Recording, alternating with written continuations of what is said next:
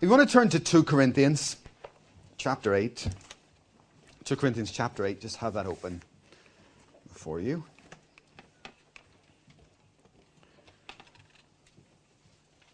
Two Corinthians chapter 8. We're doing a, a, a series on wisdom, actually, and this is sort of a sub series, if you like, within it. We can't cover wisdom without looking at the whole area of finances. And for the last couple of messages, actually, not a couple of weeks, we did two sermons last week. If you missed those, you can get the CDs or go on the website and follow up on them. You'll need to do that to keep pace with where we're going.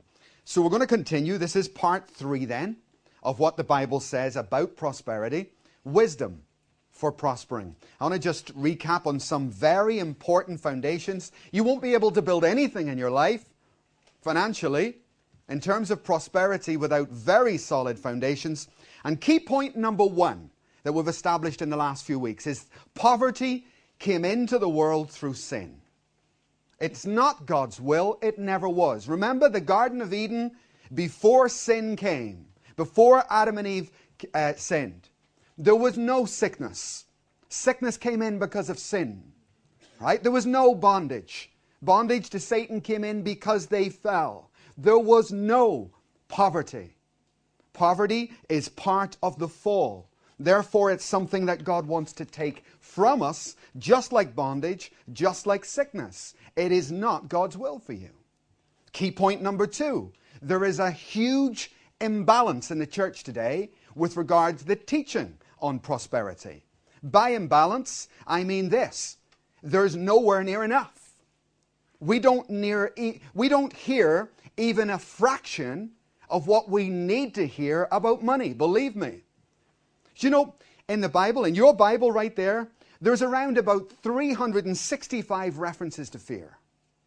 So God wants you to know about fear. There's around 500 to prayer. There's around 500 to faith. But guess how many there are to finances? 2,000. And that means, listen to me, it's important, guys. Do you know what that means? You should have heard four times as many messages on finance as you did on faith. But you haven't. Because many churches are afraid of it. They don't want to touch it. People get all uppity about it because they do not understand. And we need to put that right. And I promise that every, every year, for three weeks, we will devote ourselves totally to studying finances. And then, about every six weeks, we need to come back and refresh our faith in this area. So there's a great imbalance. And by imbalance, I mean we don't hear anywhere near enough about money. God's got a lot to say about it. Key point number three as soon as you begin to prosper, Jesus promises you something persecution. Christians who prosper get judged by Christians who don't understand prosperity, right? And I know because I came out of that camp. I hated prosperity when I got saved. I came from a Catholic background, and to me, Christians should be poor because Jesus was poor. That was just how I thought. And it took me time in studying, took me time alone with God. I seriously sought God, and He changed my mind. It's called conversion. He changed my mind, and I began to see that I must believe what the Bible teaches, not what my cultural background has been, my traditions have been. I've got to line everything up with God. Once you start to prosper, Mark's gospel, Jesus says, in this life there will be added unto you. You know, when he goes through homes, lands, etc., you'll be greatly prospered. What's the next line? And you will receive persecutions. In other words, a warning to Christians who prosper. Oh, by the way, Jesus says. There will be many in the church that are going to judge you for your prosperity. Now, it's a little bit more than that, even, isn't it? Because people judge you for very specific things, I've found. I, we ran a drop in centre in, in, in Ireland, and many people, many uh, uh, people suffering with addictions would come in. And I was at a meeting one morning, and I turned up late to the, to the drop in. And I walked in and I'd, i was well dressed. I had a suit on because I'd been to a function or whatever. And as soon as I walked in, one of the people who had come in judged me, man, I can't remember whether it was a sarky comment or something like that. Look at you walking in here in your suit. Some sort of comment like that. I didn't say a thing. I'd, not necessary. I just walked on. But I happened to notice, and never forgot it, that the person who made the comment about my suit was wearing a pair of Nike Air Max. Now, in those days, I used to get all my suits in Primark. The very good value, 45 pounds for the whole thing, you know. And I'm sitting there in my suit and I'm busting to say, actually, my suit costs 45 quid. Your Air Max costs about 150, dear. Now, this is very common, guys. Very common. You see, you've got to pause a moment. What are you judging me for? Are you judging me for the amount of money I spent? No. Because you spent more on your feet than I did on an entire outfit. Okay? So it's not actually, you see, people will spend money on what they want to spend money on, believe me. They will, and they won't judge themselves for it. They'll think that's, it's you that's the problem, right? So you've got to learn how to handle the judgment of the world and of the church because they're going to come at you thick and fast. Not just what you wear, they'll also judge you very, very quickly for what you drive. now, this is Pastor Tom's car here, the Merc. I'm only joking. Say, say a pastor turns up in a Mercedes Sport. Somebody says, Ah, yes, I want one. Listen to this. say someone, say a pastor turns up, right? And he parks up outside the church in his Mercedes Sports. Amen. Is he going to get judged? you better believe he's going to get judged. Now listen to me. Look, look very carefully. What's, what's being judged? Let's say the same or another church and another pastor turns up in a Toyota Avensis. Is he going to get judged? No. He's going to get judged if he turns up in a Merc. He's, going to, he's not going to get judged if he turns up in a Toyota Avensis. Now watch the next slide. Boom. Which one actually costs more? That's the true price, by the way. The Merc there costs 12 grand. Second-hand Merc. Second-hand uh, Duda as well here. Toyota. 20 grand. You see? So tell me, it's important. What are you judging me for? I need to know. They're actually, ju- it's important, guys, because God wants excellence. And someone may like good mechanics, but the devil hates excellence. He hates anyone to advance. So be careful what you're judging. People do judge style and any form of excellence in any way. So we've got to get that out of our system and be prepared when it comes at you. There's no difference in the price. Could I just say something? If you buy a lesser quality car because of what people will say, you're a fool. You're wasting God's money. You're an absolute fool. Don't let people treat you like that. Don't let people judge you like that. That's madness. We want no part of it. So don't be judged. Learn how to handle judgment. Again, we worked in one of the worst parts of Dublin for many years, a rundown area, yet we lived in the best. We lived in one of the nicest places in the whole city. And that would also be judged. But if you sit down and talk, and I didn't do it, but I often felt like doing it so much, when people say, Oh, where do you live? And we would say where we lived, we'd go, Oh, right? And you can feel the judgment, you can hear the judgment coming from them, you see. Now that's, you gotta again learn how to handle that. You see, someone who judges me like that, you know what I could say to them? Okay, sit down. You live in a very bad area here. How much do you pay a month in rent? And the person could say, 300 pounds. Okay, do you know how much I pay? 330. Actually, at the moment, I pay 330 pounds a month on my mortgage.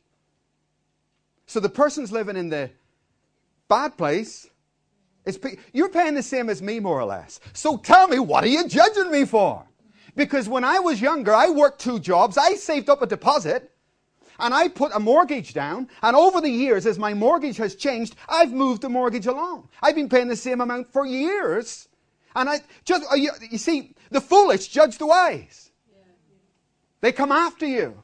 And it, actually, it shouldn't be you judging me, it should be me judging you. You're the one who hasn't been smart. You're the one who didn't look at your Bible. You're the one who didn't make an investment. So I do not accept your judgment. Right? You've been foolish with your money. You've made no investment. You've just paid rent. And then you come after me. Well, I don't accept that. So as God starts to prosper us, we need to be prepared for the attack of the devil, both outside and inside the church, because you, you'll start to deviate from God's will for you. You'll get confused like many people are. Key point number four we must be prepared for prejudice. Prejudice is prejustice, that's the word. It means many, many people And they're normally the most vocal. You know, it's Joe Soap who's the most vocal, who doesn't know nothing, right? Who comes after you. There's a lot of prejudice. There's prejudice. Before people have ever understood the will of God, they will jump to judgment, rush to judgment on you. So don't accept it. Is this important? This is hugely important, the area of finances. Is it the biggest problem the church has? No. but it's probably number two. The biggest problem we face as churches, I think, is keeping people close to Jesus. When the devil comes after them with self condemnation and that sort of thing, that's the biggest problem. But apart from that, I think the stress, the pressure, and everything else of finances, which is why Jesus puts it right up there in his comments. I love this statement by David Pawson. He said this Isn't it strange how Christians spend so much time praying about money? when it's the one thing they don't need to pray about?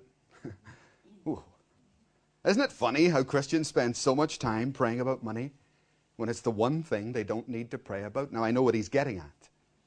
He's going to seek ye first the kingdom of God, and everything else will be added unto you. What he's saying is that when it comes to finances, it's not so much what we pray, it's what we do. Right? We tithe, we give, etc., etc. And finances, prosperity is just a natural sidekick to that.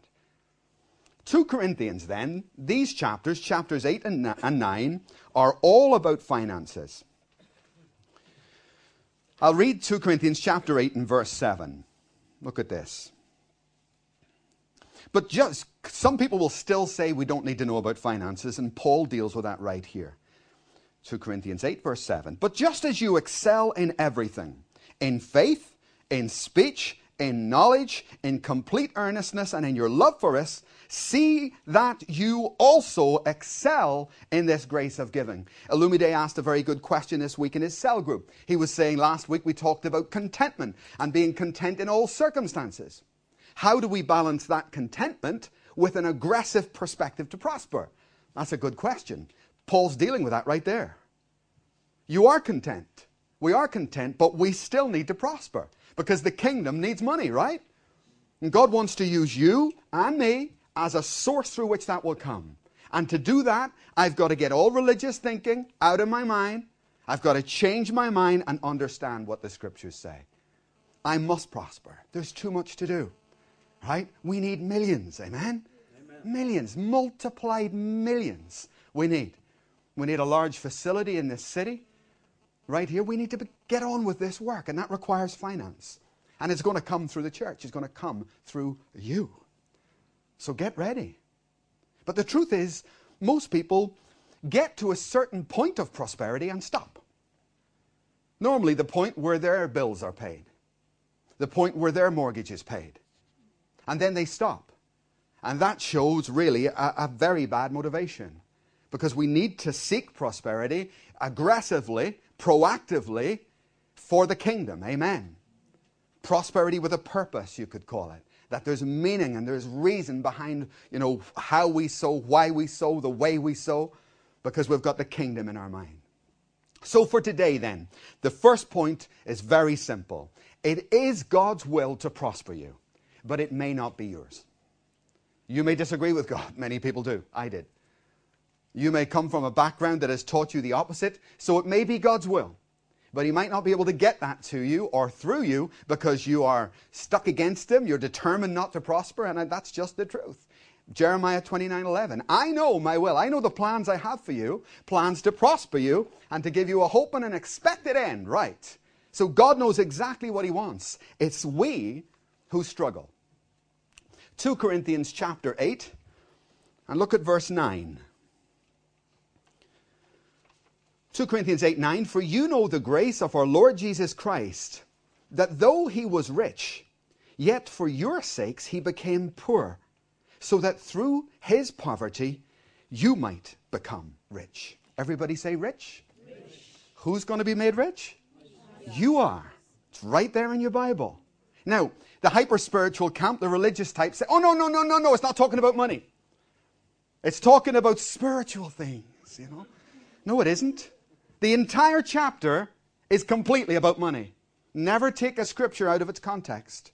The whole chapter is about finance. That's what Paul is talking about. And he unashamedly, he's not afraid. You see, Pastor Elia was talking about them standing up on the street yesterday and proclaiming the gospel. And I say amen.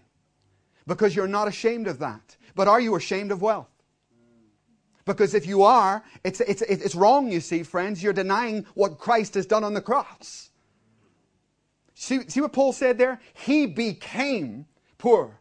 Do you know on the cross, he wasn't poor in his life, by the way. He didn't live a poor life. He became poor on the cross. He became what? Sin on the cross. He became sickness on the cross. He became poor on the cross. To take poverty from us, if only we could reach and believe in that. That is what his life and death were vicarious, where we get the word vicar from. That what he did was in your place. He died so you could have life. He took sickness so you could have health. He became poverty to take poverty from you, to get richness to you. It's a swap. You give God your flesh, what does He do? He puts His Spirit in you. You live out of your flesh, He'll take His Spirit right off you. You live in the Spirit, you live in the Spirit, you agree with Him, and God will come and live in you. It's the same with all these things. He's taken and He offers. He's the God who gives and takes away. You see, many people will uh, say, oh, the rich, they're greedy. Rich people are greedy people. Not necessarily. There's many poor people who are very greedy, actually.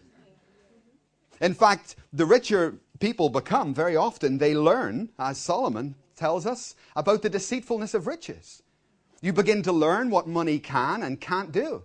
You begin to see it the same way he did, how meaningless it is to put your hope in riches in that way. Okay? So, understand, prosperity is not going to make you any more godly, but neither is poverty. And many are also confused over that. People equate holiness with, uh, with, with a poverty lifestyle. Like in some way that's, you know, good. It isn't good. We've got work to do. Solomon established himself. Himself. He got his own platform sorted out so he could get on with the work of the kingdom, and so must we do. Yet, having said all that, some of you still won't prosper. Some people still won't prosper. And we can preach this for 10 years. Some people still won't prosper. And you need to ask yourself, why? What's the problem? Why do people get stuck let me show you a list of reasons, just briefly, why people still don't prosper. Because of the abuse of some. You look around the world, you see a televangelist or something driving his 10 Rolls Royces, right? That's abusive. That's not the prosperity that God's talking about. That's absurd. And that's not what I'm talking about either, by the way.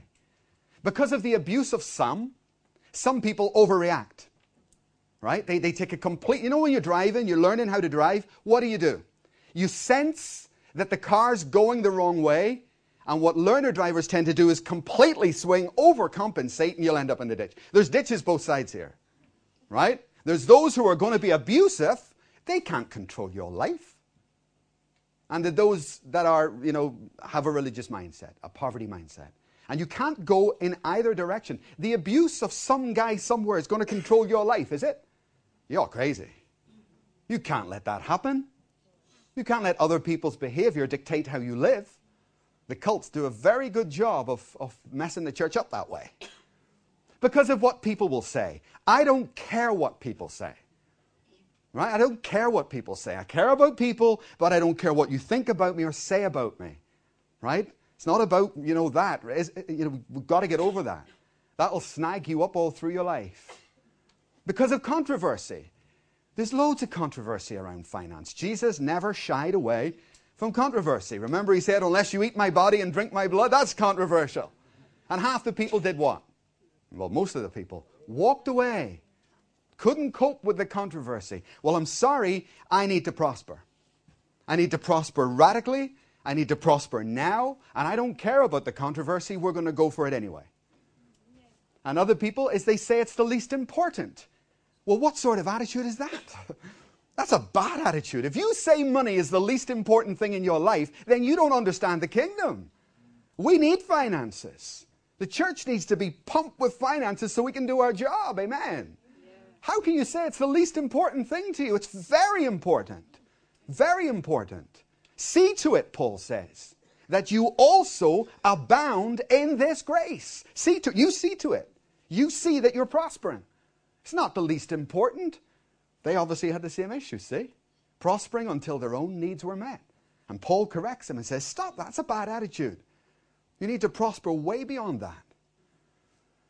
And the last one's a big one. People still don't prosper because they're so suspicious. Some of you look very suspicious right now. See, if I stand up here and I preach about faith, right? Everybody is exactly the same. You get a really good at. Oh, good. Pastor Mike's talking about faith. He's trying to get faith to me. If I preach about healing, oh, great, praise God. Pastor Mike's trying to get healing to us. If I preach about prosperity, ah, he's trying to get the money off us. and there's this little, there's this little subliminal thing that happens, and something goes on in your brain. You gotta get, you gotta outwit that. Right? Don't let that happen because that's a bad perspective. That's just your flesh talking. Listen to the Bible. Right? Listen to the Word of God and what God says. And how, we'll come to that in a moment, how we prosper. So, first point this morning, very simple. It's God's will to prosper you. Sounds really simple, but it's hard to keep a hold of it because of the world in which we live. Secondly, this morning, God will only prosper us along biblical lines. And those biblical lines may not be familiar, particularly to you uh, viewers at home. I want to introduce to you the way we as a church function when it comes to giving. And please stay open minded because I need to go all the way through this, and indeed, it's part of a whole series. Most of us will have heard about the tithe and tithing. But if you have ever wondered why prosperity has never been a reality in your life, I'm just about to give a probable answer. The Bible's got a lot more to say than just about tithing. There's also the free will offering. There's also the sacrificial offering. There's also the faith pledge that we see David make when there was a need in the kingdom. And all four of these points need to be foundation stones in our giving, in our attitudes, and everything else. The tithe we've all heard of. The tithe preceded the law, often hear people say, oh, it's old covenant. It's got nothing to do with the old covenant. The, the, the tithe was in the Garden of Eden, right there at the beginning. In those days, it wasn't money, it was fruit, it was a tree. The tithe is that which you cannot touch. Well, they didn't have currency, so God put a tree in the garden, and there it was. Eve, Adam, you can't touch that tree. That was the tithe in those days. And as time went by, it turned into finance. It was fruit, but it was always there. And the tithe was a protection system built in by God to keep you close to Him. Simple as that. He doesn't need your money, by the way. This is for you. He's trying to get something to you, not from you. So God institutes the tithe. And the tithe is a safeguard to keep you well. It is a discipline to keep you close to God. And it's a strict discipline. We should do anything to pay our tithe at all times. Make sure that that tithe is in there. I've had people come knock my door because they missed church just to get the tithe out of their pocket. You know, I think that's a good attitude because it shows that they're convicted and they know that the tithe belongs in the house of God. We used to have a dog when I grew up. I can't say its name because its name's a dirty word now. So I'll call it Rover. Rover had a habit of running down the hall and running out onto the road. And Rover was my dog. Right? I had a big family. There's nine of us, you know, nine kids. And nobody loved Rover more than me. And Rover used to run down that, and there's traffic outside. He didn't have a clue what he was doing, you know? So when the, the, the, the thing would come by, the door would be open, I would get the dog and I would start to spank that dog. And all my brothers and sisters would say, Leave the dog alone. But you know, you know better. Only someone who doesn't care would say, Leave the dog alone. Do you care about the dog at all? The dog needs discipline, it needs parameters. And I'm going to give them. And I'll look after the dog. I lived, that we had that as well, about 10 years or something like that. That dog was fine. As long as I was in the house, that dog would not run down that hallway. Would get to the door and think, ah, that's not mine. You see? But I left home. I left home, 17, I move away. It's about three months, phone call. The dog's dead. You see, the, the restriction was removed, the discipline was removed. Boom. The tithe is a discipline. And you may not think it's pleasant, but it is essential for keeping you close to God. It's a gift from God. Don't, don't mock it. Don't be afraid of it. Don't be suspicious about it. What is the tithe? The word tithe means 10%. So every believer needs to bring into the house of God 10% of their gross income. Simple as that. What's the free will offering? So there's the tithe, that's day one. By the way, when you tithe, it's not giving. It's not classed as giving. That's a debt. Okay? So if you just tithe, you're not actually biblically a giver yet. You're, you're just paying a debt. You see? So we need to add the other elements to become givers. Paul talks a lot about it. What are the other elements? A free will offering. After 10% of your money has been put in the tithe of the local church which you attend, and if you're not in one, you need to go to one. You put 10, after that, you have a certain amount of money left over. And from that amount of money, you begin to think, do I want to give something else somewhere else? That's called a free will offering. Something you decide. So you give something somewhere. After that, you may still feel, do you know what? I've still got some money left over. I would like to give something, but I haven't got enough. And then it's called a sacrificial offering. And lastly, we move to the most essential place, which is faith. Faith giving, faith pledges. And you may have heard of these, but these are the best thing that you can ever have in your life because it's spiritual exercise, it's spiritual muscle building. It builds your faith financially with God. Let me show you an example. Wrong way, is it?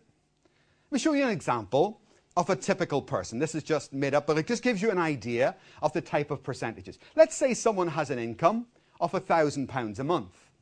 And after tax, say 150 quid for tax, therefore they pay a tithe of 10% of that. So that's £100. So £100 a month goes on the tithe. Let's say they want to make a free will offering of £25 and they still want to make a free will, uh, a sacrificial offering of £25 again. But then, in terms of faith, they think, well, how much could I believe God to supernaturally supply through me? I'll make a faith pledge of £100 a month. Twice a year in this church, we take up a missions faith pledge. We're going to do it in a few weeks' time. So I want you to see where it fits in. Say you've got rent of 200, say you've got bills of 170. Even, see how fair God is? Even after you have paid all of the things that are due, you would still be left with about 230. Right? After all bills are paid. Once you start to do what is right, you watch that number go up. You watch that number rise. That's where God starts to bless. And very often, you can't explain it. You can't explain it. What you need to do, and you at home, I had an email yesterday from someone saying, I'm going to send you my tithe. And I email straight back, you send me a tithe and I'll send it back to you. I do not accept tithes. Tithes belong to the local church. Go to your local church. If you're not in a church, why not? Don't send me your tithe. Go to it and join a church, be part of a church. The tithe belongs in the local storehouse. Otherwise, there's no good for the kingdom. But we need, and I'm asking both you at home and every single person here today, to become a partner with preparing the way our television program. I want you to think about a free will offering of £25 a month, or for you, it may be a sacrificial offering. It's vital that you understand what we're doing as a church and how we're doing it. God is, has raised us up here, and this is a very, very sweet little place, isn't it? There's a good spirit here, there's a task at hand. Come and be part of that. There's no reason why every person here, I've given you the form on the back of your notes this morning. Sign up and join up with us and be a partner at preparing the way. You can fill out a direct debit form or whatever. You use uh, the, those at home. You can go to our website and sign up there. Pay your tithes, folks. Pay them in the local church. But after that, once that's gone, not before, not before, once your tithe is gone, then you need to get involved in giving. And very often, the thing that God wants you to give to is right under your nose. Okay? People often miss it, and you, you, you're only impoverished for that. So I make no apology. This is a good cause, a very good cause. We're getting the truth of the Word of God out to New Zealand and Australia and all of Africa and all of Europe and all of UK and Ireland. And that is a mighty blessing. Amen. And that is a good thing to be part of. So please fill out that form. Join, join with us. That's your free will, your sacrificial. And then in a few weeks' time, we, we'll, we'll talk about faith pledges. Tonight, we're going to look at business.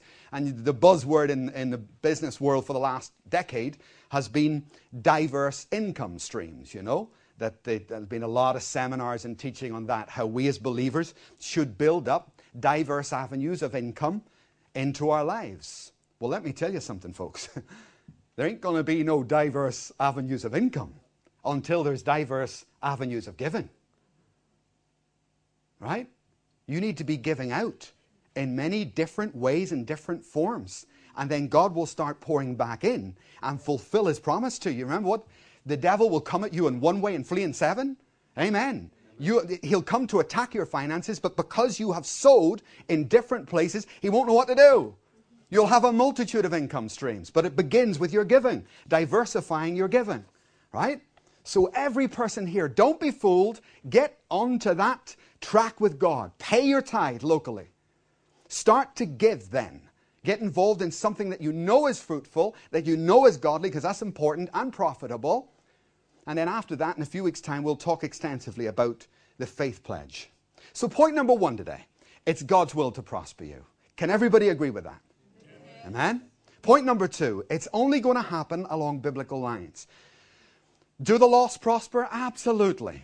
Do they prosper through all kinds of, you know, wrong ways? Absolutely. But remember what Solomon says it has no end. Don't, you know, fret because the wicked prosper. It all amounts to nothing in the end. Don't be fooled by that. There's good prosperity and bad prosperity. And what we're talking about here is only good prosperity along biblical lines. So, number one, it's God's will to prosper you. Number two, it has to be upon biblical lines. And number three, all of our giving should be in faith. This is a Pentecostal church. And we're very good traditionally at criticizing religious types of people.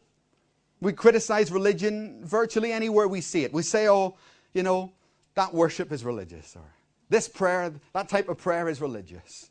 But you know, one of the most religious things about us is our giving. now, in one ways, in one way, religi- uh, giving is good to be religious because it's a discipline. But you know what I mean. We don't have any faith in it. It's just an action that you do each week. That's not it. God doesn't want that. Your giving should be living. Your giving should be alive. And as you put that finance in every week, it's part of your life, part of your, uh, your relationship with God. Don't let the bag pass by and just dump it in like it's nothing. It isn't. God wants to connect with you on this. This is a, tomorrow morning. Most of you are going to be at work to earn money. Right? You go to college to get a degree, to earn money. It saturates life. It takes up a massive portion of your life. So please take it, take it very, very seriously. All you're given needs to be in faith, and that's where the faith pledge comes in. You can give your tithe for the rest of your life. Yes, you'll prosper to a degree, but nowhere near the faith element. I think we can easily afford 10%, actually.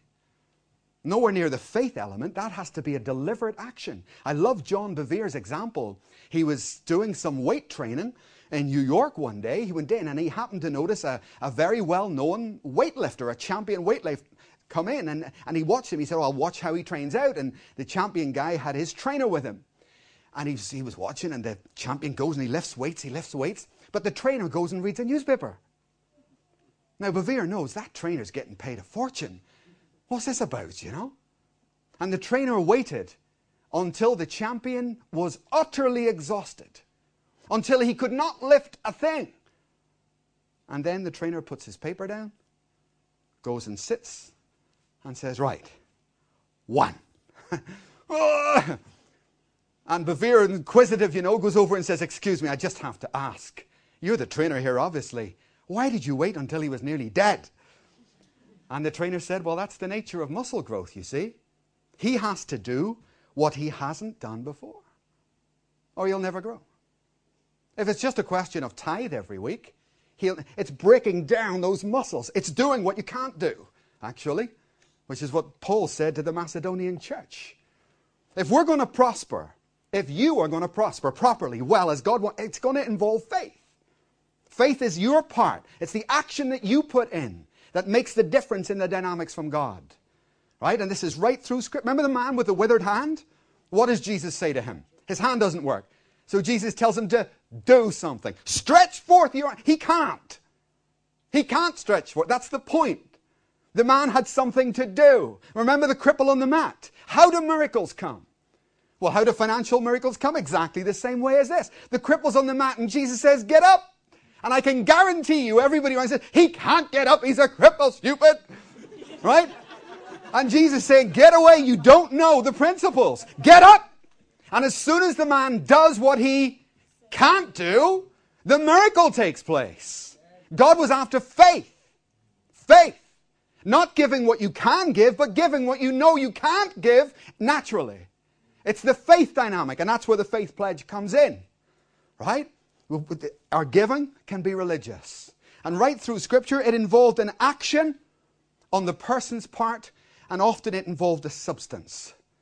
You need to give God something to bless. You see? Remember the little boy's lunch?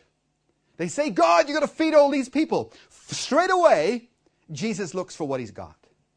Bring the bread to me. He looks for something to bless. And we've all got to, you know, see that. There's an action on your part, and there's substance coming from you, like the widow's oil. Oh, it's all over. We're just going to make a loaf of bread and die. No, the oil, widow, you've got to bring up and give of your substance so that the prophet can bless it. Amen. There's an action on your part. There's something that you need to do. You see, we're all very good at quoting the line from Hebrews faith without works is dead, right? You've heard that probably a thousand times. But you know what? Works without faith is dead. Faith without works is dead, absolutely. But works without faith is equally dead. And that tithe bag, that offering bag can come past you every Sunday. And if all you're doing is, God will bless you to a degree, but it's not just a dead work. Hebrews also tells us repent of dead works, religious actions that have no life in them. Right? God wants a relationship with you. I had one woman come in. She was furious about her tithe. She got her handbag as well. She got her handbag and she smashed it against the wall, you know. one handbag gone, praise the Lord, amen. she came in and she was saying, I hate handbags, by the way. Sorry, it's okay. Who sent me that email this week about handbags? Was that, was that you? No? Okay, never mind. Oh, let's not go there. What was I saying? Oh, yeah. this woman comes in and she's got her hammock and she smashes it against the wall. And she's furious and she says to me, I've been tithing for years and look at us. Look at us. We've got nowhere to live. We've got no food for the baby. We've got nothing. And you, this church, and you talk about tithing, it doesn't work. I had to wait until she cools down, cool down. You know, I sit down, and this was a lady that we had helped many times. I felt sorry for her because she's a very stressed out person. And again, we went to help her that time too. Just wait till you calm down. You're going to sit down? Okay. Let me tell you something. Your attitude stinks. Who on earth do you think you're talking to? That you come in here and talk to God? Because that's what you're saying. You watch your mouth. What do you mean it doesn't work? You've obviously got no faith whatsoever in what you're doing. Listen to your speech. You're cursing your own pocket. You're cursing what you're doing with negative words. And then you expect God to see and bless. You're not able. You're not ready. You can't speak like that, think like that, hold a, a stinking thinking like that, a bad attitude like that, and expect to prosper. God is a good God. And if He was to put money in your hands with this type of attitude, man, He's not going to do that. You need, you need to repent. Right? Well, she didn't. Instead, she left the church. I don't think we ever got her back, you know. I felt sorry for her. She was unable to come out of that bad attitude. This is God we're talking about. And you don't know him. You don't really know him properly, or you wouldn't speak like that. You wouldn't speak like that about God or treat him like some slot machine.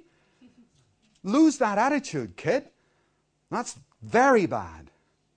God wants a financial relationship with you, just like every other area of your life. That's why you can list all the names of God, because there's all the different aspects of God. that at different times in your life you need. He's Jehovah Rapha. And sometimes you need to know him that way when you're sick. He's the God who heals. So you can have a relationship with God for healing. He's Jehovah Shammah. So why is that name there? Because you need counseling. He's the mighty counselor. And sometimes you will need to go to him in that way. He's Jehovah Ra. And you need to know him that way, the Lord my shepherd, the good shepherd, so that when you're lost and confused about life, you can go to that aspect, if you like, of God's personality or character. Right? He's Jehovah Jireh.